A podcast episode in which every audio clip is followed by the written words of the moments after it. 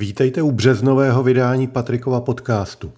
Naposledy jsme se spolu slyšeli v lednu a za tu dobu se stalo mnohé. Sám se musím přiznat, že když si na mě před dvěma týdny v 10 hodin večer na mém pravidelném tréninkovém běhu počkalo několik lidí, zastupujících místního rádoby podnikatele a rozhodli se, že mi dají pořádně přes držku, domníval jsem se, že mnoho horšího se už letos nestane. Tehdy jsem si jenom říkal, že politika nám poněkud zhrubla. A pak přišla válka na Ukrajině. Teď mi přijde, že jsem se tam mezi těma kontajnerama v průmyslové zóně měl vlastně moc fajn. Zatímco covid jsem v newsletteru statečně ignoroval a ani v podcastu jsem se mu nevěnoval, válku Ukrajiny, zatím jenom Ukrajiny s Ruskem, ignorovat vhodné není. Dnes se spolu podíváme na tři příběhy. Tím prvním bude malé povídání o smyslu embarga na technologické věci vůči Rusku. Druhým příběhem bude to, jak ruská armáda dopalácí na korupci v high-tech technologiích. A na závěr zde bude úvaha. Spoura svobodného světa proti Rusku a má Tesla blokovat auta prodávaná v Rusku, neboli to, kam až v sankcích zajít chceme nebo můžeme v rámci soukromých firm. A na příště si necháme povídání o tom, jaké změny stojí před českou energetickou politikou v době, kdy příští zimu už plyn ani ropa z Ruska možná nebude. Pár drobností si dejme na začátek. Tak zaprvé Dan Tržil se mnou udělal rozhovor o rizicích nových technologií i o mém střízlivění z volební situace a o komunální politice.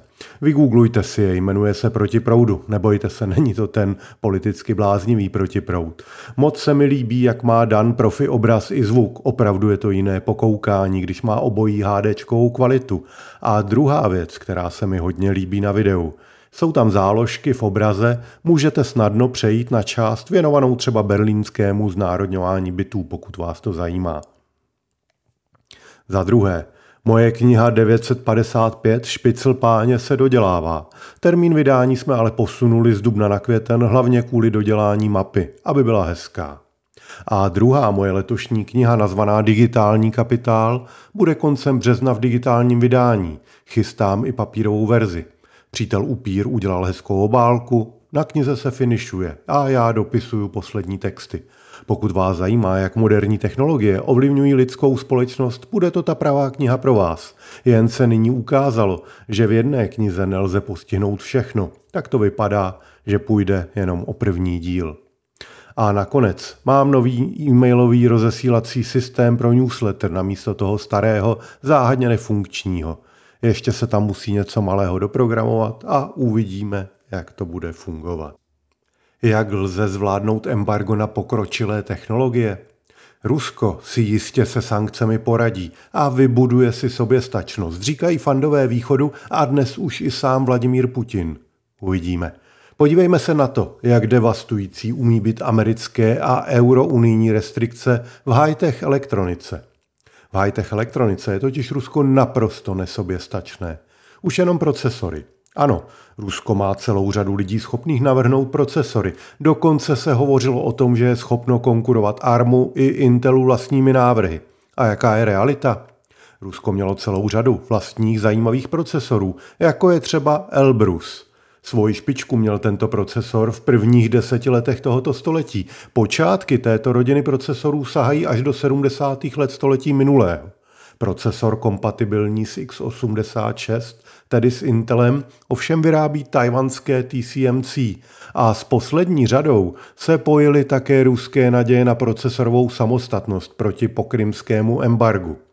Jenomže koncem loňského roku procesor neprošel testy z Berinfa – technologické odnože největší ruské banky Sberbank, která chtěla osmijádrovou verzi používat pro své servery.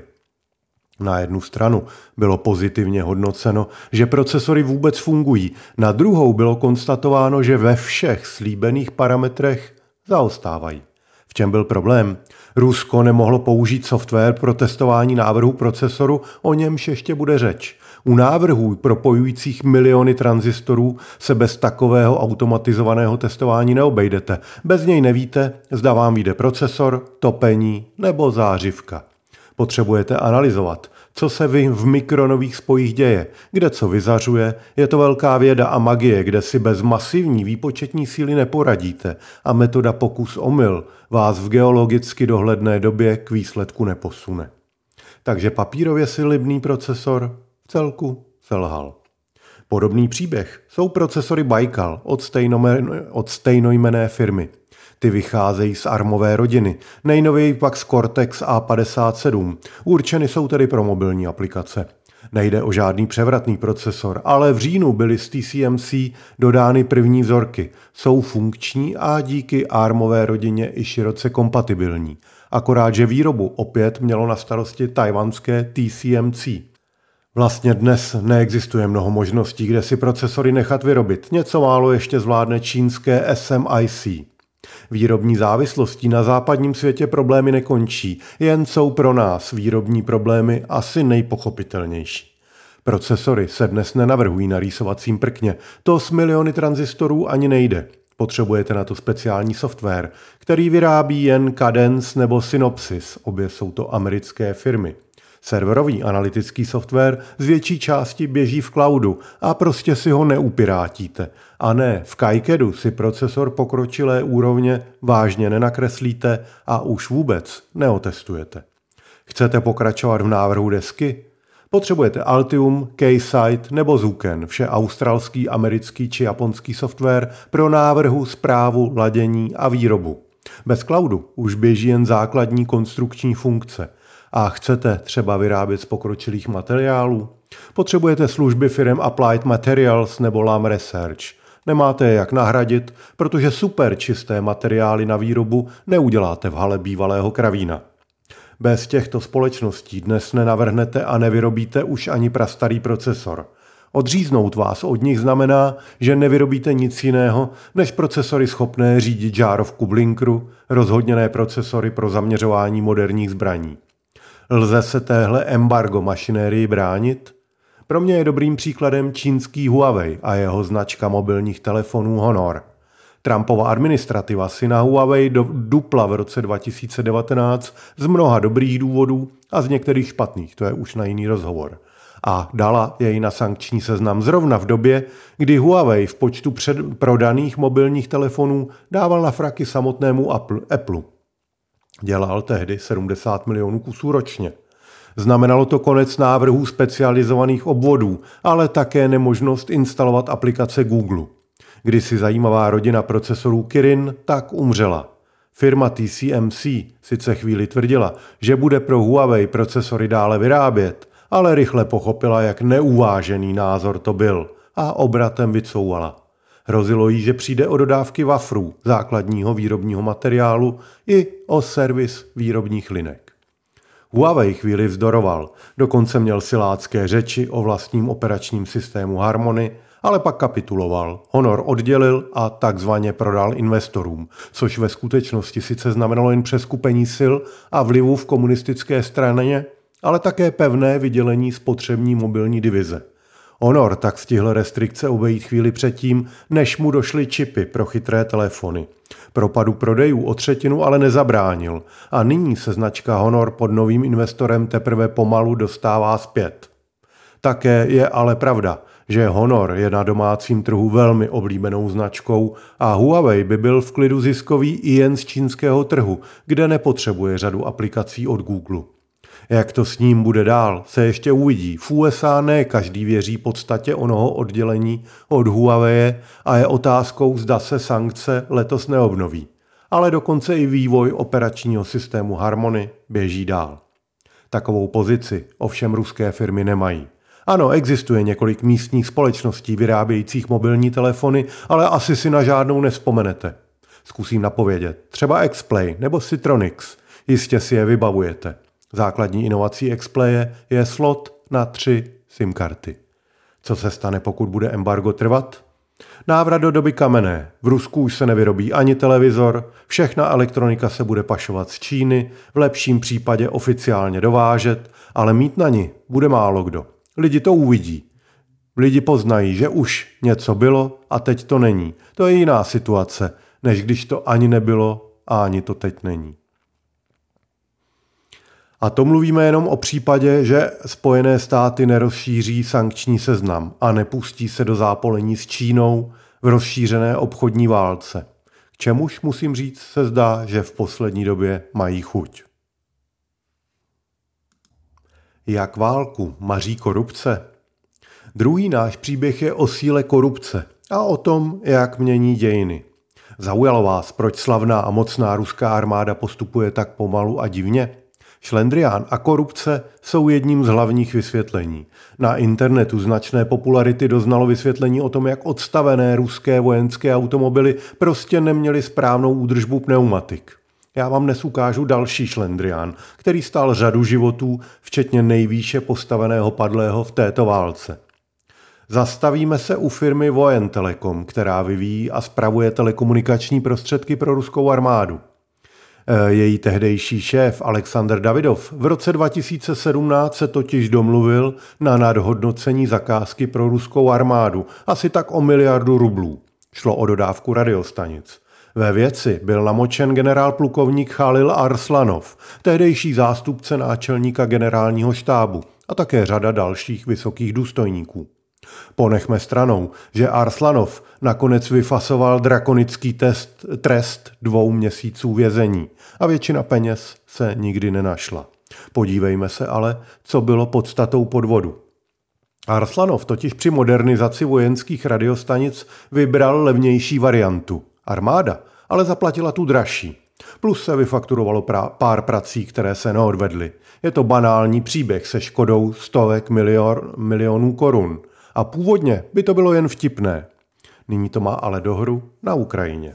Rusko si totiž na místo digitálních vojenských radiostanic se zabezpečeným kryptovaným přenosem koupilo normální analogové radiostanice určené spíše pro stavební a spediční firmy.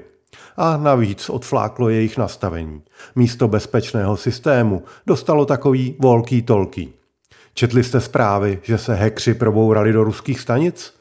Možná ano, pár zpráv problesklo i u nás. Asi vás také napadlo, jak chytří ti hekři museli být. A protože o, ně, o tom něco vím, tak se podívejme na detaily takové operace. Ukrajina má velkou radioamatérskou komunitu, to za prvé. Za druhé se rychle podařilo zjistit, jaký systém si ruská armáda koupila a tím se ukázalo, že jde o velmi jednoduchý analogový systém, který trpí dvěma základními problémy. Tím prvním je otevřená frekvence. Sice se vysílá na vojenské frekvenci, jenže správný ukrajinský radioamatér má své vysílačky nastavené tak, že mohou přijímat i jiná než povolená civilní pásma, čili jsou schopni poslouchat a začasté i vysílat na analogové nešifrované frekvenci. Což se stalo?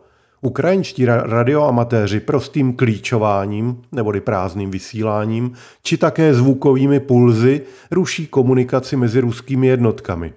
A není nic příjemného, když jedete v tanku, snažíte se poslouchat, co máte dělat a do toho vám piští ukrajinská hymna v nejrůznějších pamodulacích a naopak neslyšíte velitele ani kolegy.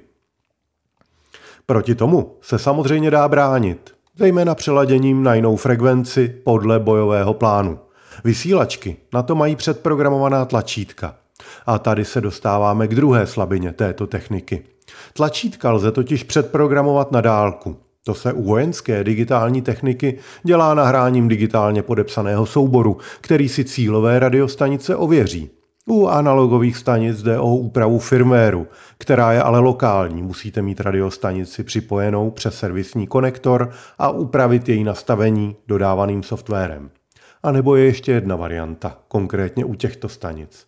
Nastavení můžete aktualizovat odvysíláním jednoduché sekvence popsané ve vcelku volně dostupných manuálech spolu s bezpečnostním kódem PINem.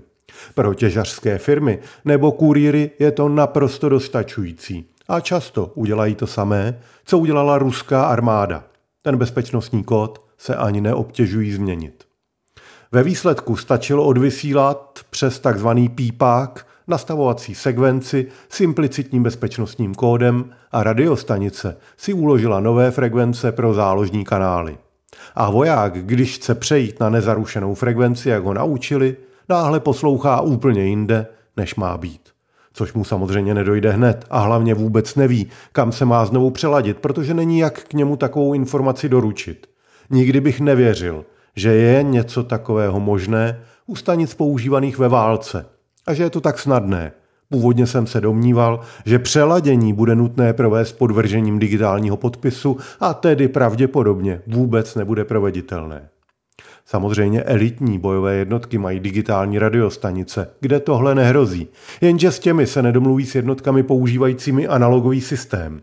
I to je důvod, proč se Rusové při invazi vyhýbají ničení vysílačů mobilních stanic. Někdy jsou nuceni je použít a volat si přes mobily, za čímž účelem rabují obchody s předplacenými ukrajinskými kartami. To je zřejmě také původ onoho slavného rabovacího videa, v němž ruský voják rozstřílí dveře do elektroshopu. Ve skutečnosti nešlo o rabování, ale mnohem spíše o zajištění strategické bojové techniky místních SIM karet. Velká část pokynů se nyní musí předávat jiným způsobem než vojenskou radiosítí, často osobně – a na to právě doplatil generál major Suchovecký, který osobně přispěchal vydat instrukce, jak se má rozpohybovat 60-kilometrový konvoj před Kijevem. A jak tak instruoval, máchal rukama a křičel na vojáky, tak jej ukrajinský odstřelovač vyhodnotil jako velícího důstojníka a odstřelil ho. Rusko se snaží přisunout na frontu jiné radiostanice, ale za prvé jich nemá dost, za druhé je obtížná logistika a za třetí pro školení v bojových podmínkách také není žádný med. Inu, tahle korupce měla své následky. Svoboda má svou cenu. Plynem jsme tuto zimu topili pravděpodobně naposledy. Tato zima může být poslední zimou, kdy jsme v Evropě topili ruským plynem a jezdili na ruskou ropu. Evropský Green Deal neměl přinést jen čistou bezemisní budoucnost, ale především nezávislost na tzv. nestabilních dodavatelích surovin. Jak se s draze zaplacenou lekcí z posledního týdne vypořádáme? Proč Německo blokovalo vypnutí platebního systému SWIFT Rusku v odvetu za přepadení Ukrajiny? Paroplynové elektrárny, teplárny a podnikové generátory i plynové kotle německého obyvatelstva pohání převážně ruský plyn, který bez SWIFTu nebude jak zaplatit, i kdyby ho dodavatel měl vůli dodat. Kolik dní by německému průmyslu trvalo, než by skolaboval, se experti shodnout nemohou. Rozhodně ale méně, než kolik času by trvalo nalezení řešení. Situace je v Německu důvěrně známa 20 let a jejím řešením měla být i Energiewende, obrovský přesun německé energetiky k obnovitelným zdrojům, který započal už v roce 2010. Německu jde o cenu budoucích energií, neboť průmysl budoucnosti bude především o šikovných lidech a ceně energií. A také o snížení závislosti na energiích z nestabilních regionů. Z jakých? Tak mě strategie nezmiňuje. A do třetice si Německo chce vybudovat náskok v obnovitelné energetice. V české debatě o německé energetice se často zapomíná na několik podstatných faktů. Německu dochází černé uhlí. Jeho těžba se dávno přestala vyplácet a v roce 2018 ji stát přestal dotovat. Zbývá syrné hnědé uhlí, nevhodné jak pro koksování a je také vysoce emisní, takže se nehodí ani pro spalování v lokálních spalovištích. Nejnovější německé jaderné elektrárny byly postaveny ještě podle předčernobylských plánů a dokončeny 15 let před naším Temelínem. Německo tehdy stálo před rozhodnutím, zda je postupně uzavřít nebo za miliardy euro přestavět. Zatímco počátkem desetiletí měla energii vende celospolečenskou podporu, v druhé polovině už se objevily problémy – Rostla cena energií a také odpor vůči větrným elektrárnám, které se objevovaly v místech, kde na takové stavby lidé nebyli zvyklí. Energii vende zpomalila a začaly se hodit staré plynové elektrárny. Plyn byl dlouhodobě plánovaná záloha pro případ, že by obnovitelné zdroje nešlapaly jak mají. Plyn má na rozdíl od jádra totiž skvělou vlastnost. Výrobu elektřiny z něj lze velmi plynule regulovat. Takovou elektrárnu lze nahazovat podle potřeby. A navíc dodavatelé plynu byli velmi spolehliví a přepravu plynu žádné demonstrace neblokovaly. Německo odebíralo plyn ze dvou hlavních zdrojů. Od, doda- od dodavatelů ze Severního moře a z Ruska. Jenomže nizozemská plynová pole v Groningenu postihla zemětřesení spolu způsobená těžbou a nizozemí se v roce 2021 rozhodlo těžbu zemního plynu časem ukončit. Alternativní dodavatel byl tedy ze hry. Zbývá je Norsko a Rusko. A další problém. Roky 2019 a 2020 byly nadmíru větrné. Větrné elektřiny byl dostatek, což bylo v Německu prezentováno jako úspěch politiky obnovitelných zdrojů. O rok později se výroba z větru vlátila do původních trajektorií a rázem vystřelila spotřeba uhlí i plynu a tím také jejich cena. Útokem na Ukrajinu se jen potvrdilo jedno. Evropa je na energetických surovinách z Ruska stále nebezpečně závislá. Cesta Green Dealu, vymanění se ze závislosti na dovozových fosilních palivech, je rozhodně správná a je otázkou nejenom konkurenceschopnosti evropského průmyslu, ale také bezpečnosti Evropy a jejich národů. Už v prvních dnech po útoku na Ukrajinu se znovu rozproudila vnitroněmecká debata, jak dále. Jak se bez ruského plynu obejít. Dříve zatracované varianty se dostávají do hry.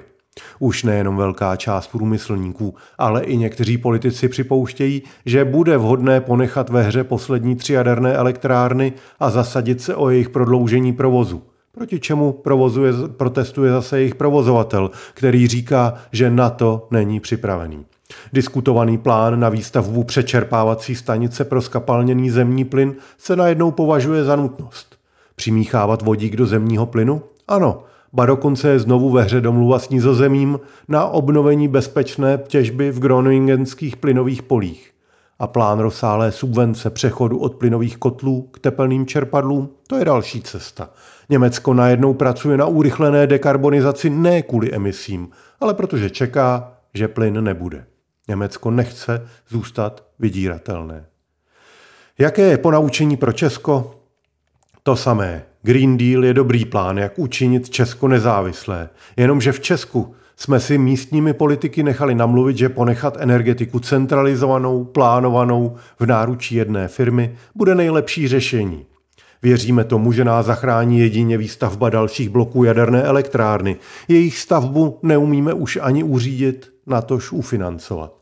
Jak se zbavíme závislosti na Rusku, když i jaderné palivo kupujeme z Ruska? A jak donutíme soukromou firmu, aby ho nakoupila jinde? Přitom česká cesta by měla být rovněž cestou důsledné decentralizace zdrojů a dekarbonizací energetiky. Ta cesta je známá. Spočívá v podpoře výstavby menších decentralizovaných zdrojů, například podporou výstavby soláru na vhodných objektech a nikoliv na polích. Podporou náhrady všech fosilních paliv od vodíku přes metan, čpavek až po bioplyn nebo pelety. Podporou přechodu teplárenství i rodinných domů od zemního plynu intenzivním hledáním alternativ. Nelpění na mantře, že to lze zvládnout jen s jádrem. Protože jádro, jádro není rychlá cesta. Proč třeba neskoušíme geotermální energii v uzavřené smyčce, mnoha kilometrové podzemní kolektory čerpající podzemní teplo, které jsou v českém podloží tak dobře uplatnitelné? Proč se nedíváme ani na další alternativy?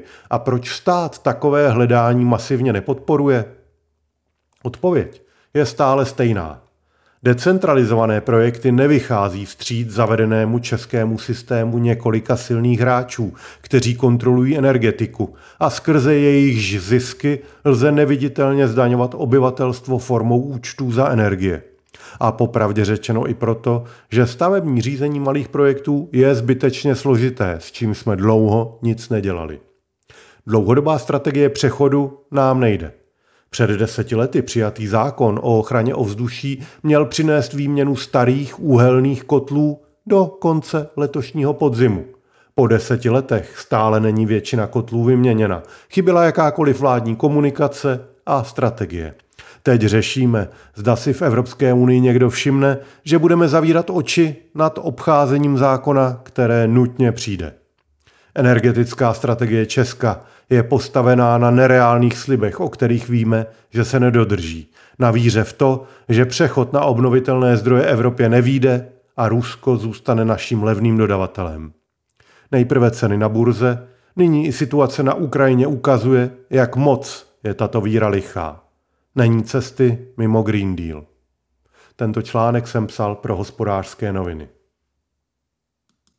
Vzpoura svobodného světa proti Rusku. Má Tesla blokovat auta prodaná v Rusku? Firma za firmou přistupují euroamerické společnosti k bojkotu Ruska a ruského trhu. Apple zde nebude prodávat telefony ani počítače. Stáhla se IKEA i Prada. Pod palbou veřejné nelibosti je Coca-Cola, která se stáhnout nechce. Množí se požadavky na odepření služeb. Společnosti Airbus a Boeing přestali zpřístupňovat ruským klientům servisní manuály k letadlům a nedodají jim ani servisní díly. Rusko naopak odmítá vrátit lízovaná letadla, které leasingovky požadují vrátit v průběhu března. Nezaplatíte přes Google Pay ani Apple Wallet, nefungují platební karty. Nejnověji několik, dní, několik lidí na Twitteru požádalo Elona Muska, aby znefunkčnil automobily Tesla ruským zákazníkům. Automobily jsou dálkově ovládatelné a Tesla by to zřejmě uměla. Musk zatím neodpověděl, ale mě celá věc zaujala. Mají být firmy součástí vzpoury svobodného světa proti Rusku? Mají se snažit způsobit nepohodlí, ba dokonce škody? Nerozjet zaplacený automobil je totiž něco maličko jiného, než nedostat servisní manuály a díly, i když ve skutečnosti to vede po nějaké době k témuž. Zatím si na tohle utvářím teprve názor. Pro hovoří skutečnost, že svět bude i pro firmy jiný, když v něm budou vládnout Putinovi zásady. Takže je na nich podílet se na zachování našeho světa, ve kterém i oni sami podnikají. Proti zase hovoří promyšlenost a koordinovanost takových sankcí, která takovými postupy trpí a může být kontraproduktivní. Například odmítat ubytovávat Rusy, jako to v Česku zkouší Pitloun hotely, mi nijak zvlášť sympatické není. Navíc uživatel si zaplatil a má dostat, za co si zaplatil. Kromě toho civilisté za Putina nemohou úplně tak příliš. Nebo opravdu nemohou? Co myslíte vy? Má Musk zablokovat Tesly ruským zákazníkům? A proč? Odhlížím teď samozřejmě od problému, jak poznat ruské klienty. Tak, a to je pro dnešek všechno. Vše nejlepší do nového týdne a mnoho štěstí a zdraví přeje Patrik Zandl.